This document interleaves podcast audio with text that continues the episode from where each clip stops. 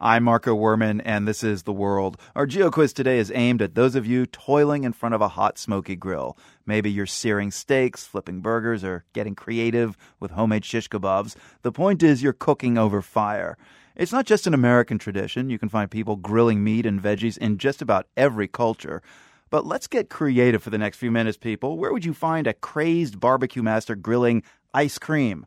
We're not going to give you much time here. It's in the region bordered by Armenia, Russia, Iran, and the Caspian Sea. It's where Steven Raichlen discovered this deliciously cool yet searing treat.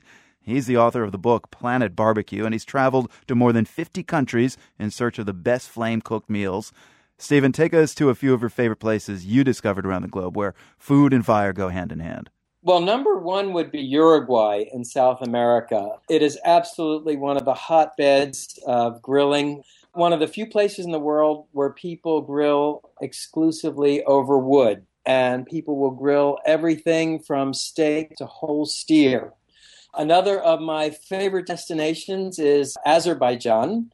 Azerbaijan has a fantastic tradition of kebabs, grilled vegetables, and I even experienced grilled ice cream in Azerbaijan. What happens with grilled ice cream on a grill? Well, I can only imagine. This was a crazy grill master, and he takes balls of ice cream, dips them in beaten egg, shredded coconut, and skewers them, and grills the ice cream over a screaming hot fire over a grateless grill called a mangal. And what happens is the heat sets the egg and coconut forming a shell that seals in the ice cream. Wow, that sounds out of control. I love it. Yeah, it's pretty spectacular. That's obviously on the more extreme end of what you can actually do with a grill and some fire, but if you go back to the primitive side, this is basically a piece of meat over a flame. If you take something like shish kebab, though, then how does well, something how does uh, something like kebab actually vary around the world? Well, shish kebab, I mean, first of all, the word shish kebab comes from the Turkish words shish means uh, sword, kebab means meat. It morphs, let's see, in uh, Peru, it would be called anticuchos, and it is a skewer of beef heart marinated with fiery chilies and served with a fiery chili sauce.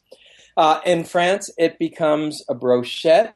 In Greece, it's called souvlaki. And as you continue around Planet Barbecue, you find lula kebab, which is a minced lamb kebab enjoyed uh, throughout the Caucasus Mountains and Central Asia.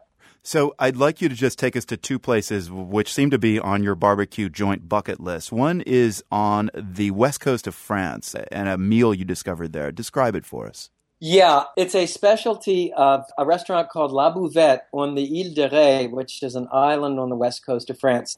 And it consists simply of mussels that are grilled over a pine needle fire. The pine needles catch fire, and in this whoosh of flame and smoke, the pine needles smoke and grill open the mussel. Basically, two ingredients absolutely extraordinary flavor. Oh my God, you're killing me. Okay, the uh, the other place uh, you highlight is Karim's in India, where you sampled pretty incredible variation of tandoori grilled chicken. Indian barbecue is characterized by its intense spicing. So you start with a yogurt marinade. There's pureed ginger and garlic, coriander, cumin, cardamom, cinnamon, very intense flavor. In India, the barbecue is all about the spicing, as opposed to a country like Argentina where the primary seasoning is just salt and wood smoke. So, very different approach.